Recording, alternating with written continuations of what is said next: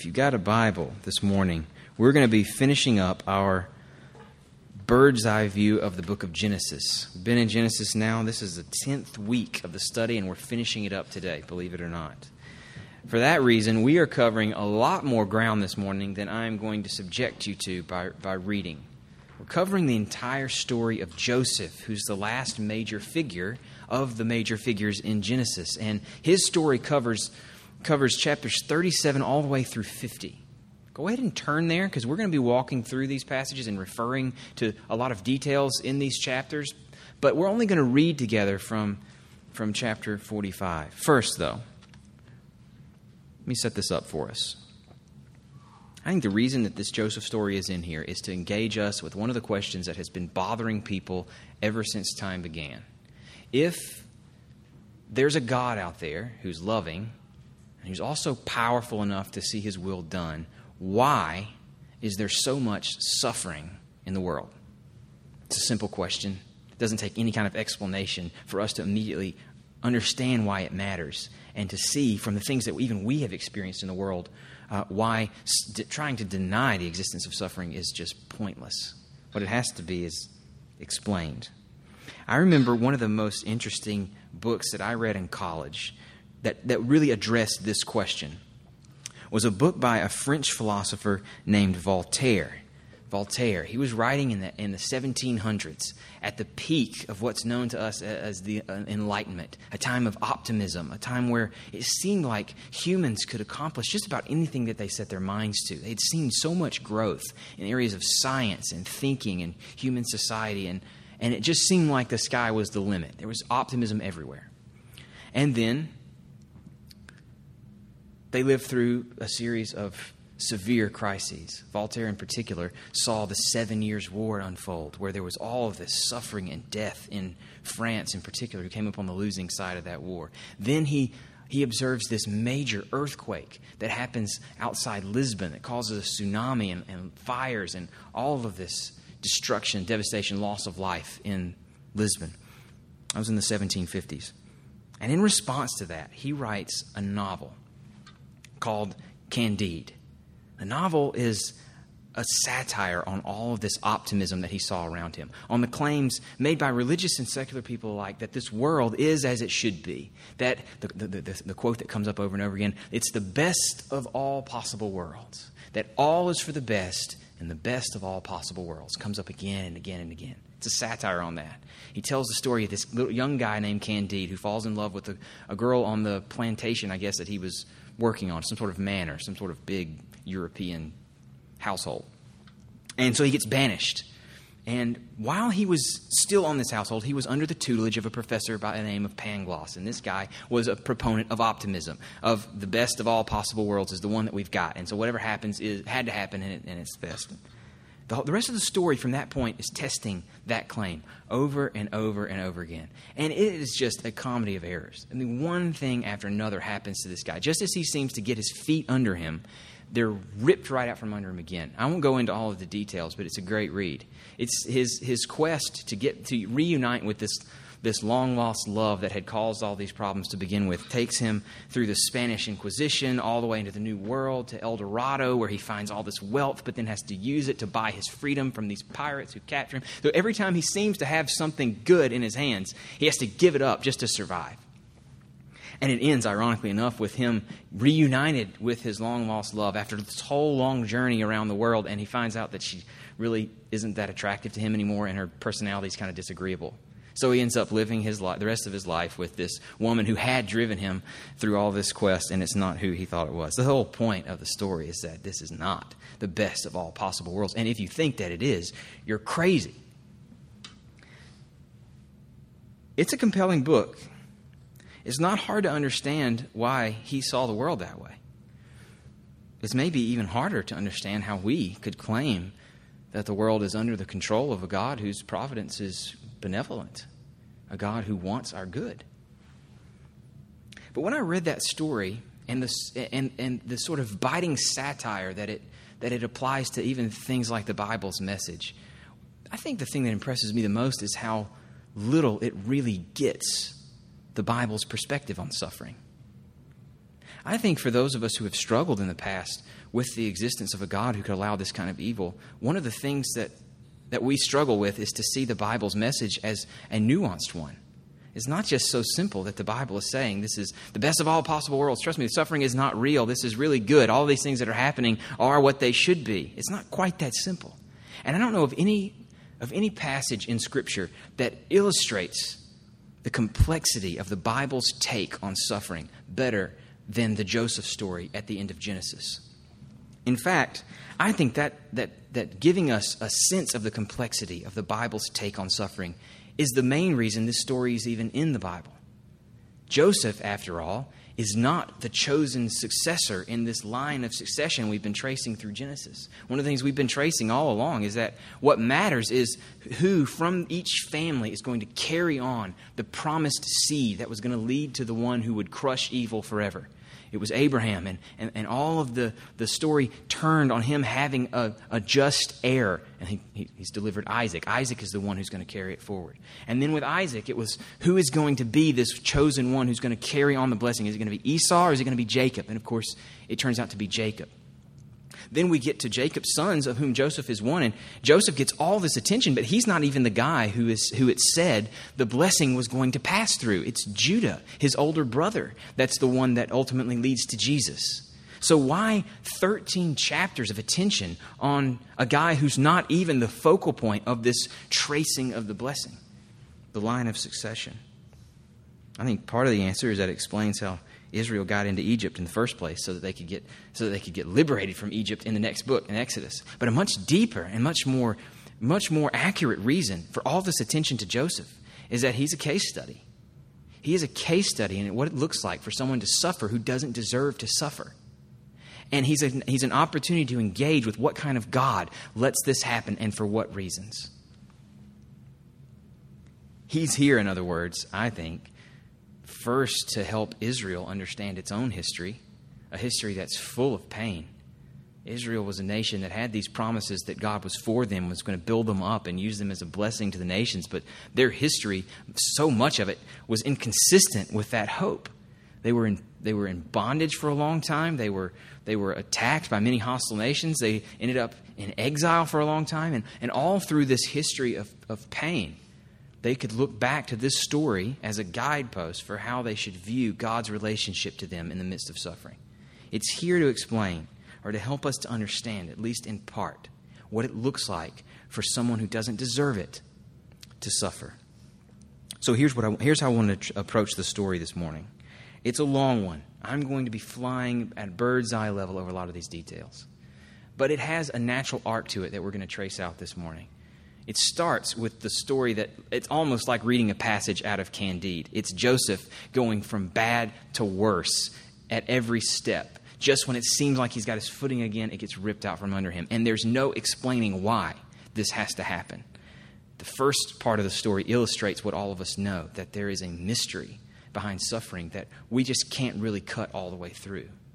But the story then turns in Egypt, where he has an encounter with his brothers, where, where he explains a bird's eye view on his suffering. So, what we want to do is build to Joseph's theology of suffering, understand it, and then come back down to apply it and work it into what it looks like for us. That's the arc we're going to trace this morning, beginning with suffering and mystery. I'm going to go ahead and read the central passage for us today. Would you mind standing with me as we do that? We're going to read from, from chapter 45. We're going to begin reading in verse 5. This is the word of the Lord from Genesis 45. And now, this is Joseph to his brothers do not be distressed or angry with yourselves because you sold me here. For God sent me before you to preserve life. For the famine has been in the land for these two years, and there are yet five years in which there will be neither plowing nor harvest. And God sent me before you to preserve for you a remnant on earth, and to keep alive for you many survivors. So it was not you who sent me here, but God now, flipping forward to Genesis chapter 50.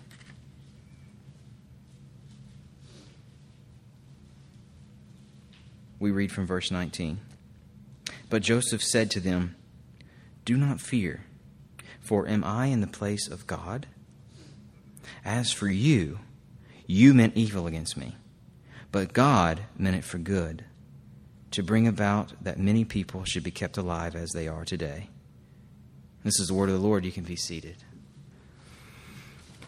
The first part of the Joseph story, as I've said, it, it reads almost like a passage out of Voltaire's Candide, or, or maybe as a story out of the Odyssey, out of Homer's Odyssey, of this guy journeying through a world that's foreign to him, trying everything he can to get towards this goal, or at least get his feet under him, and, and having it jerked out from under him at every turn. Chapter 37 shows where the journey of sorrows began. Joseph is the oldest son of the favored wife. Remember the story of Jacob and how he had the, these two wives, Leah and Rachel, and he clearly loved Rachel more than Leah, and so therefore he ended up loving Rachel's sons even more. And the oldest one was Joseph, favored son of a favored wife. And his father is not shy about his attention, his affection. Most kids complain that their parents favor the other kids in the family if they've got siblings. That's a common complaint. In Joseph's case, Joseph's brothers had a case. He, his father clearly preferred him.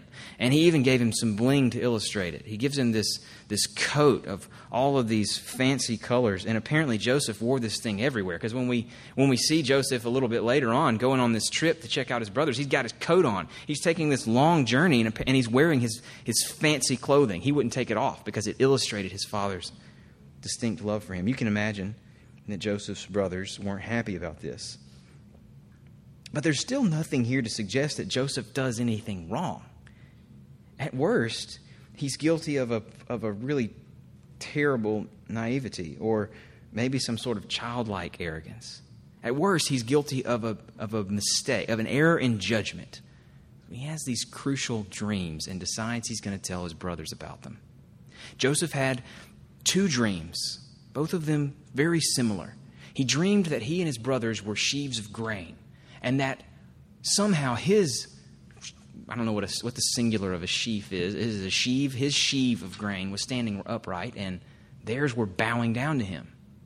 Then he dreamed that he saw the sun and the moon and 11 stars, the same number as his brothers, and all of them were bowing down to him. His dreams, which carried so much weight in this ancient world, clearly meant that his whole family was going to bow down to him. He tells his brothers, and it has exact effect that you would think. They hate him for it. They're terribly jealous of him. And so, when they're out tending their flocks out in the middle of nowhere, and his father Jacob sends Joseph to go check up on him and bring back some sort of report, they see an opportunity that's ripe. On sight, seeing him coming, they decide they're going to kill him. And they utter what become the ironic words that set the pattern for the rest of the story. They say, We'll see what will come of his dreams. Ultimately, they lose stomach for killing him. They decide that why not profit off of him if we can? We may as well not kill our own brother, shed his blood. We may as well go ahead and sell him to this slave trader that comes by on his way to Egypt. So they do that. And you can imagine Joseph at this point, a high school age kid in the hands of hostile traders, headed away from everything that's comfortable to him, familiar to him, to who knows what future. And worst of all, he's condemned to this fate by his own brothers. If anyone was ever justified to wonder where is God, Joseph was that person. The next account in the story is of where he ends up in Egypt. He gets sold to this really powerful man named Potiphar, a guy who was an officer in the, the army of Egypt. And in his house, things start to turn around for Joseph. It starts to look like maybe he's onto something. He's, everything he touches turns to gold, and, and Potiphar puts him in charge of his entire household. Course, what ends up bringing him down is what he refuses to touch. Potiphar's wife decides Joseph looks pretty good to her, and she tries to seduce him time and time again. Time and time again, Joseph refuses. He claims that he would be sinning not just against Potiphar, but would be sinning against God if he were to go along with her plan. And she can't take it. Finally, one day, she tries to seduce him and grabs hold of his cloak, and he just runs for it. He has to get out of there. But he forgets his cloak and leaves it behind. Once again, just like before, it's a garment that does Joseph in. When Potiphar comes home, his wife's got the story all prepared. Got, she's got the coat laying there next to her. It says, Joseph tried to attack me, tried to take advantage of me. We've got to get him out of here. And Potiphar reacted exactly as you'd expect him to, throws him into prison. So the story devolves. First, Joseph gets, gets sold into slavery for, for, nothing, for doing nothing wrong whatsoever. Now, he's, he's put even lower than that. He's put into prison, into this pit of prison, and he's done it. He's, he's had this happen to him specifically because he was faithful. He obeyed God, and this is what happened. Doesn't stop there. There's another leg to the story of misfortune. Once again, God blesses him with authority in the prison. The prison guard or the master or whatever sees that Joseph is effective as an administrator, that everything he touches is turned to gold, and so he puts him in charge of running the prison. And there in prison, Joseph meets a couple of guys who have dreams. And of course, you know from the beginning, dreams are what's moving this story along. Joseph is good at interpreting dreams, and they come to him wondering what has happened to them or what's, what's going to happen to them because of these dreams that they've had. One of them was a cupbearer for Pharaoh. The other one was had been his, his baker. Both of them had been thrown into prison, probably for suspicion of some sort of plot to take his life, Pharaoh's life. Well, their dreams, Joseph interprets as two opposite meanings. The one guy's dream, the cupbearers, Joseph takes to mean that in three days he will be restored to his position, freed from jail, and, and put back as Pharaoh's chief cupbearer, a, a position of power and prestige. The other guy, the chief baker, after three days would be killed. Three days later, both of those dreams come true. Now, Joseph had told the cupbearer telling him that he was going to be liberated from prison, he said, Look, don't mind that I, I, am happy to interpret this dream for you, but at least you can do is represent me well before Pharaoh when you get out. Tell him that I'm in here, got sold against my will into this country. I'm, I'm in prison now because I, of something that I didn't do, an unjust charge. I deserve to be freed. You need to represent my case. And of course, that's exactly what this guy owes him. But as soon as he's free, he forgets all about Joseph. And two years go by. Joseph sitting in this prison cell, knowing he did nothing to deserve it, powerless to get out. Now, the story repeatedly refers to the love of God as prospering him, as giving him favor in the eyes of those that he's working for, as keeping him alive and, and, and prosperous. But, but come on, he's still in prison. And Joseph, of all the, the, patriarchs that we've looked at in Genesis, Joseph is the only one of them who hasn't done something terribly wrong. All these other guys were guilty of egregious, obvious sins.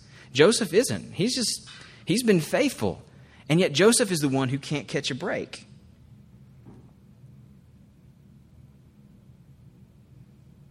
We see that bad things just happen. I think his story is there to illustrate that uh, there's a mystery we're never fully going to get behind. That suffering comes even to those who are obedient, even to those who refuse to sin against God. And that even, it, it, I think what illustrates as much as anything that we're never going to get behind this mystery is that, yes, we are headed for some, some passages here that explain that God was behind all of this, but it never, these passages never explain why God couldn't have just handled things in a different way if he's in complete sovereignty, sure, he's sending Joseph through all this stuff to, to ultimately provide for his family and save people from famine. That's what we're headed for. But that doesn't explain why this was the only method that he could use to save people from famine. Why not just prevent the famine from happening at all? Ultimately, God has that power, right? The story doesn't even try to cut through the mystery of why Joseph had to endure all the suffering that he did. Ultimately, Joseph in contrast to his fathers, gets no appearance from God. There's no sort of theophany here where God meets with him and explains himself to him. Joseph endures all that he endures in silence, trusting that God is behind it all and seeking his good in spite of the fact that he's not speaking to him. So, the main points in the story the story as it devolves, it's there to show us that suffering just happens, and we will never fully know the specifics behind it. I think it's much more complex than the Bible's often given credit for. But that's not the end of the story, is it? we get to see the story from beginning to end. And seen from that perspective, the story of Joseph illustrates that God governs everything, even evil and suffering, towards the fulfillment of his promises. The story turns on yet another dream.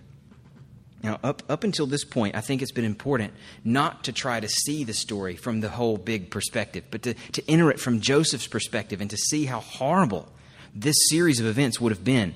But now, in this case, we do have the benefit of a sort of bird's eye view. We get to see Joseph having his story resolved, getting some insight into what it is that, that he's experienced. Again, the narrative turns on a dream. Pharaoh has a dream, and the cupbearer who Joseph had, had favorably uh, in, interpreted this dream for him uh, just two years before, remembers Joseph and tells Pharaoh, when, when Pharaoh can't find anyone else to interpret his dream, to go check out Joseph and see what he's got. The dream is, is, is a twofold dream, both, both emphasizing the same basic point. He sees fat cows coming up out of the Nile River who, who, who roam and graze and they look really healthy. And then all of a sudden, there are these ugly and thin cows that come out and eat them. Then he imagines these seven stalks of grain that come up, and they're really plump and they're full of good, uh, of good usable grain. And then those are consumed by little empty pieces of grain, stalks, what have you. So Joseph comes to him and tells him, well, clearly what this dream means is that there's going to be seven years of plenty. And after that, there's going to be seven years of famine. Pharaoh buys it. Pharaoh asks Joseph next, what would you do to try to prepare for this kind of this kind of situation. Joseph says, Well, if it was me, I'd store up a bunch of stuff during the years of plenty, and then when there's when there's nothing, then people can come here and draw from these storehouses. And not only will you save people, but you can make a killing off of it because it's a supply and demand thing. Well, Pharaoh is so pleased with his answer that he makes Joseph he puts Joseph over his entire kingdom. What we have here is a guy who goes from a pit in Canaan to second in command over the mightiest empire in the known world. But the really remarkable thing about this turn of events is that his rise to power isn't the point. Point of the story is not that everything works out great for Joseph in the end. The real resolution of the story comes next. It's after Joseph has been put into this position and after his plan works perfectly that we see the point all along. The famine is not just limited to Egypt, it's going on back in Canaan as well. So Jacob sends Joseph's brothers to Egypt, knowing that they have this storehouse of grain. He sends them there to try to get some grain that can get them through these lean years. When they approach Joseph, they approach him bowing down just as Joseph's dreams had indicated they would. Things begin to happen exactly as he predicted.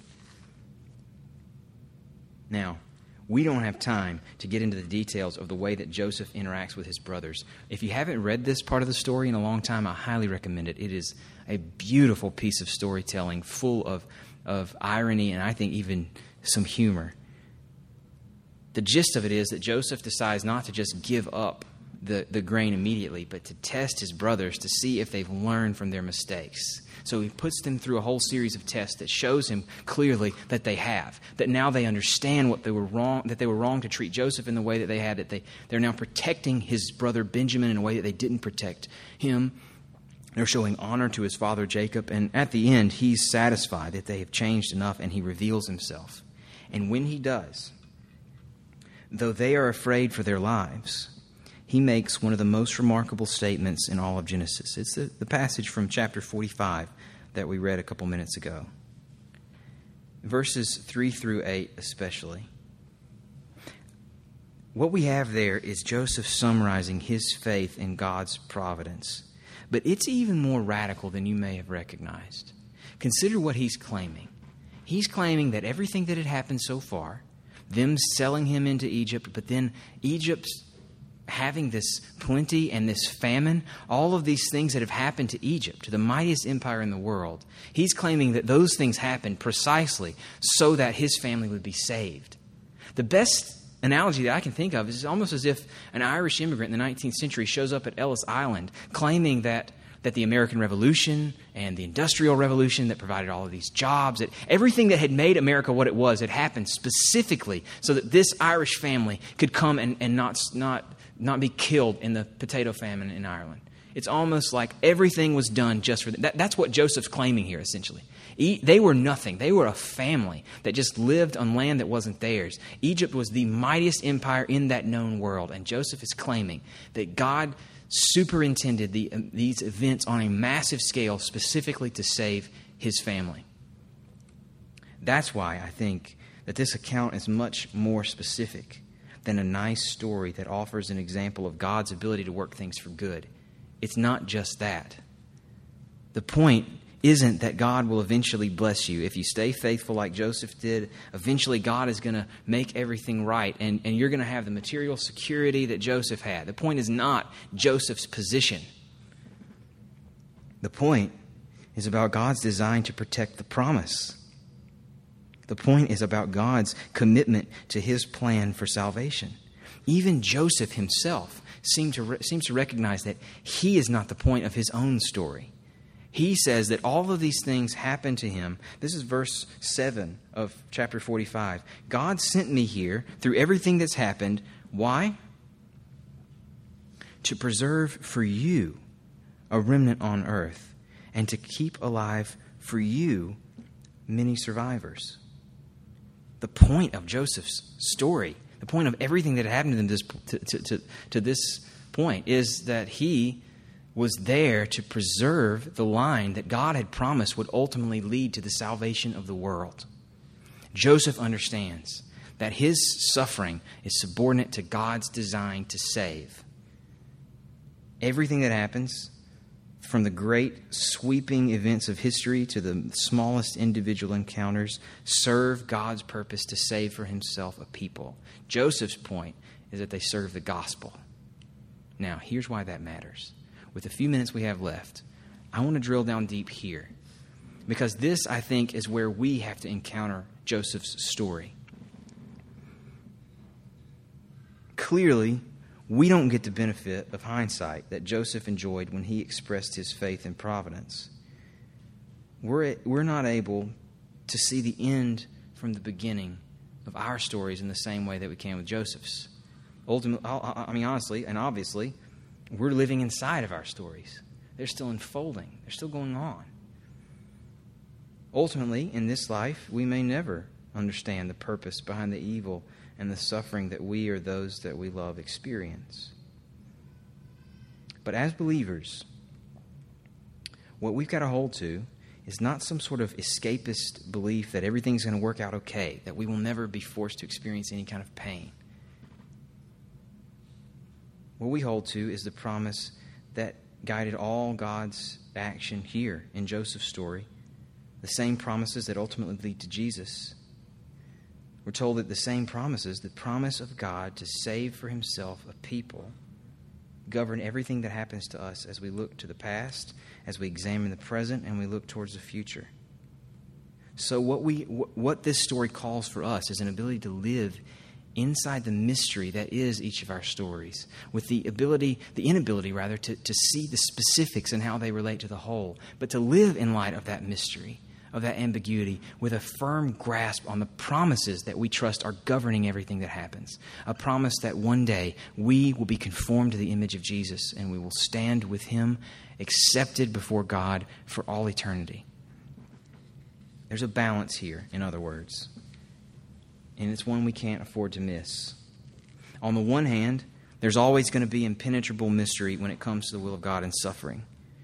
Again, I mentioned this earlier, but even, even though even after the big reveal in, from Joseph, and even after we know that all this stuff had happened so that God would protect Jacob and, and Jacob's sons, protect this chosen line as it moved forward in history, even after we know that that's what was going on, we still don't understand why God didn't just prevent the famine from happening in the first place. Why didn't He preserve the line that way? We don't know. The details may never be clear to us, and we got to get comfortable living with that mystery. But on the other hand, God has revealed himself clearly. There's mystery over here, but over here, he said, he's given us a certain set of promises that are as clear as can be, and he has, he has committed himself, his own name, to making sure that those promises get fulfilled. That he's going to redeem for himself a people against all odds, and that everything in history serves those purposes somehow. As believers, that means that every little thing that happens to us, every disappointment, every injustice that we suffer, every instance of pain or sorrow, all of these things are designed specifically to conform us to the image of Jesus.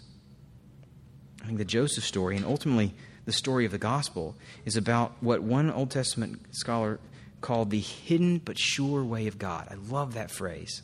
The Joseph story could be summarized as about the hidden but sure way of God.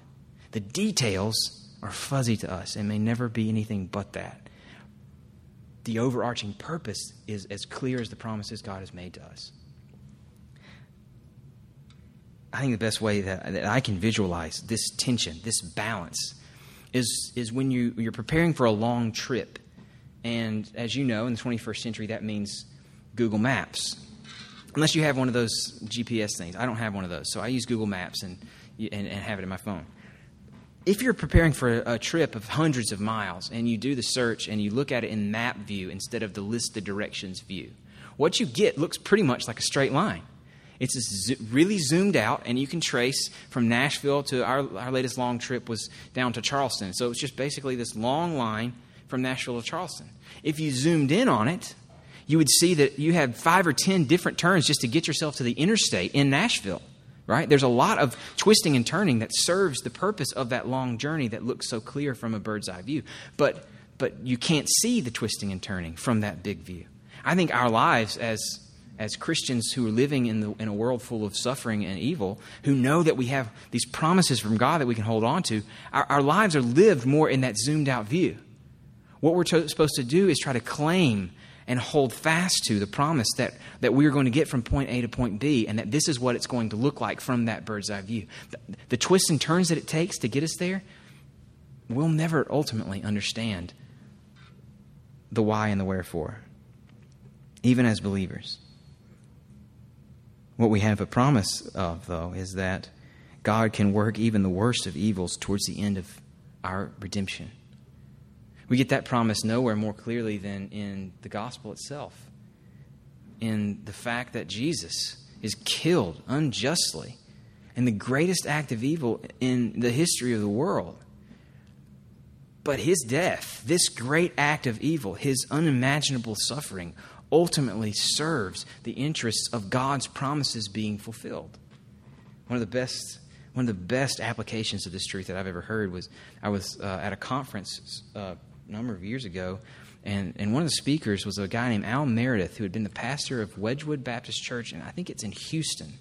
And back in the late 90s, maybe early 2000s, this was one of those churches that had a gunman bust into a service. I think it was maybe a See You at the Pole rally and shoot up a bunch of people. And many people died. And this pastor was confronted by a reporter right after this had happened outside the church building and was asked, Where was God when these young people were killed while they were trying to worship? I remember when I heard him read that question back, I didn't know what I would have said if I had been him, confronted with that. And he said ultimately he didn't know where the answer came. He trusted it came from the Spirit.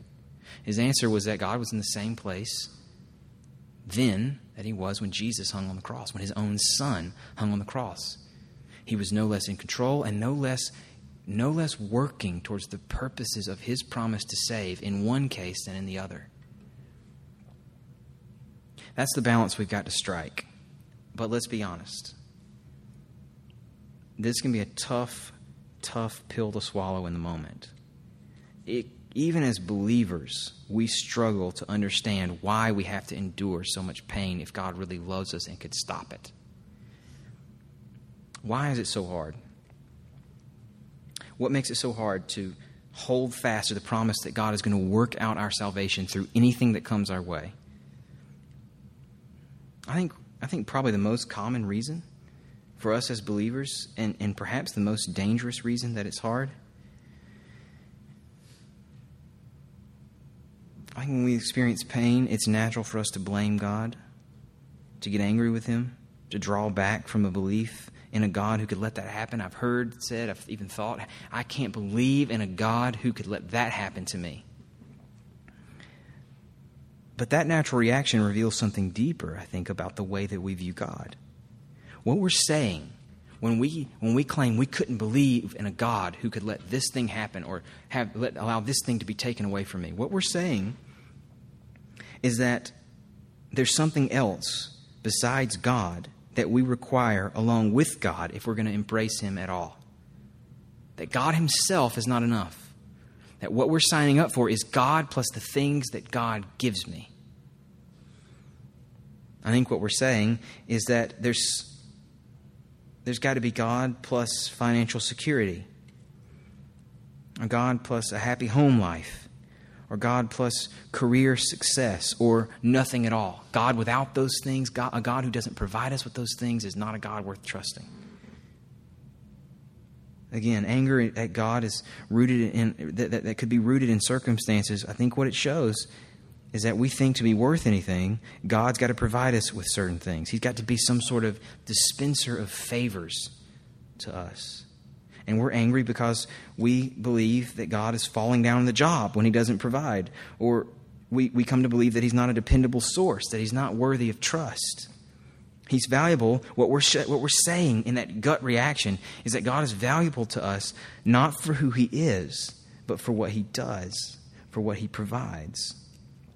And if that's the foundation for our Christian faith, if that's where our hope is ultimately rooted, then it's rooted in quicksand. Because those circumstances, those things that, that we use to give ourselves meaning, that we think God must provide us with, those things come and go. If Joseph's story is here to tell us anything, it's to tell us that suffering is coming, that, we, that, that life is going to hurt, that it is short and it is full of sorrow. A hope that's built not on the promise of God, but on the fulfillment of our shifting desires for comfort is a hope that just won't outlive the kind of suffering that Joseph endured and that ultimately each of us is probably going to have to endure at some level. In fact, we talked about this some last week. I think we can see the Christian life as a promise of pain.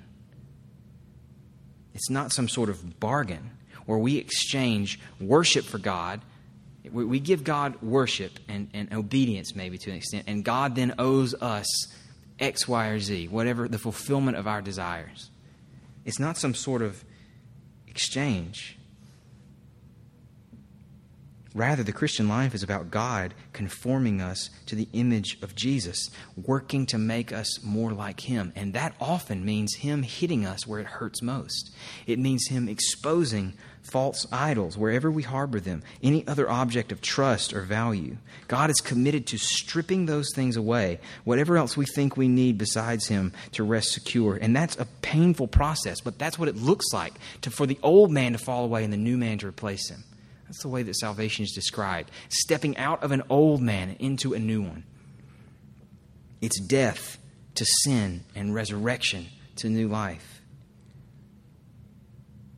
He's got to remove whatever it is we think we've got to have to make the Christian God worth allying with, to make his promises and the promises of the gospel possible and sweet to us. In place of those, in place of these false trusts, what he wants to establish in us is is, is something that I think one of the most powerful images for it is, is the tree planted by streams of water. Recently, I heard Tim Keller preach a sermon on, um, on Psalm 1, and I loved what he did with that image. This tree that's planted by streams of water, which yields its fruit in its season, its leaf doesn't wither, and whatever he does, he prospers. That's, the, that's, that's Psalm 1's description of the happy man. The key to that tree is a deep root system next to this source of water that allows that tree to survive even when the seasons change. There's no promise that winter is not coming, that lean times and pain and deprivation are not headed your way. But when that tree experiences winter, what it forces the tree to do is to go deeper into its roots, to draw from the streams that give it life. Suffering is here ultimately to strip away whatever else made us pleasant and secure and satisfied, to strip away the circumstances that make for summertime, and to drive us to the source of our security in the streams of living water that are the promises of the gospel. Suffering is about winter that drives us deeper. God promises Himself in the gospel, and He promises us that He's enough. These circumstances we go through, our pain, eh, though we might lose everything else that matters to us, everything that's dear to us, nothing changes the fact that we're His, that He is ours, and that compared to that unchanging fact, everything else fades away like the grass. This is not meant to trivialize the pain that we go through. It's meant to replace a fixation on that pain with an anchor in the promises of God that's not going to fail no matter what comes our way. Nothing strikes the balance, I think, any better than the words from Isaiah of a, description of all flesh as nothing but grass that withers and fades. Its glory is, is passing and fleeting. That's suffering, a life that is short and full of sorrow. We see it all the time but the word of the Lord stands forever. And that word is the gospel, the promise that God is for us in Jesus and that nothing can stop that. And just as Joseph's life, full of suffering, ultimately, ultimately worked towards the, the securing of those promises, so we, we have the promise that anything, however big or small, that happens to us is meant to make us more like Jesus. That's the promise of the gospel, and it's the only promise that will stand. Will you pray with me, please?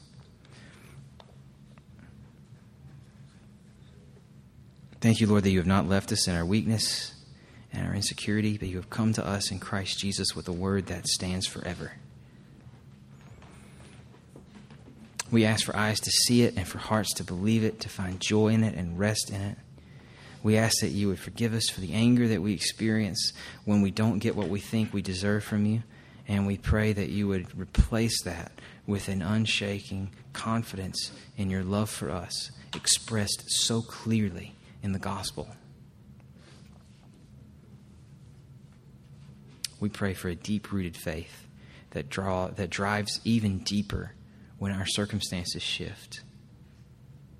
We pray for you to work in us in a way that's supernatural. In other words, we know that what we need is ultimately something only you can give us. And so we turn to you with confidence that comes from our perfect representation by your Son, Jesus. We pray to you only in his name. Amen.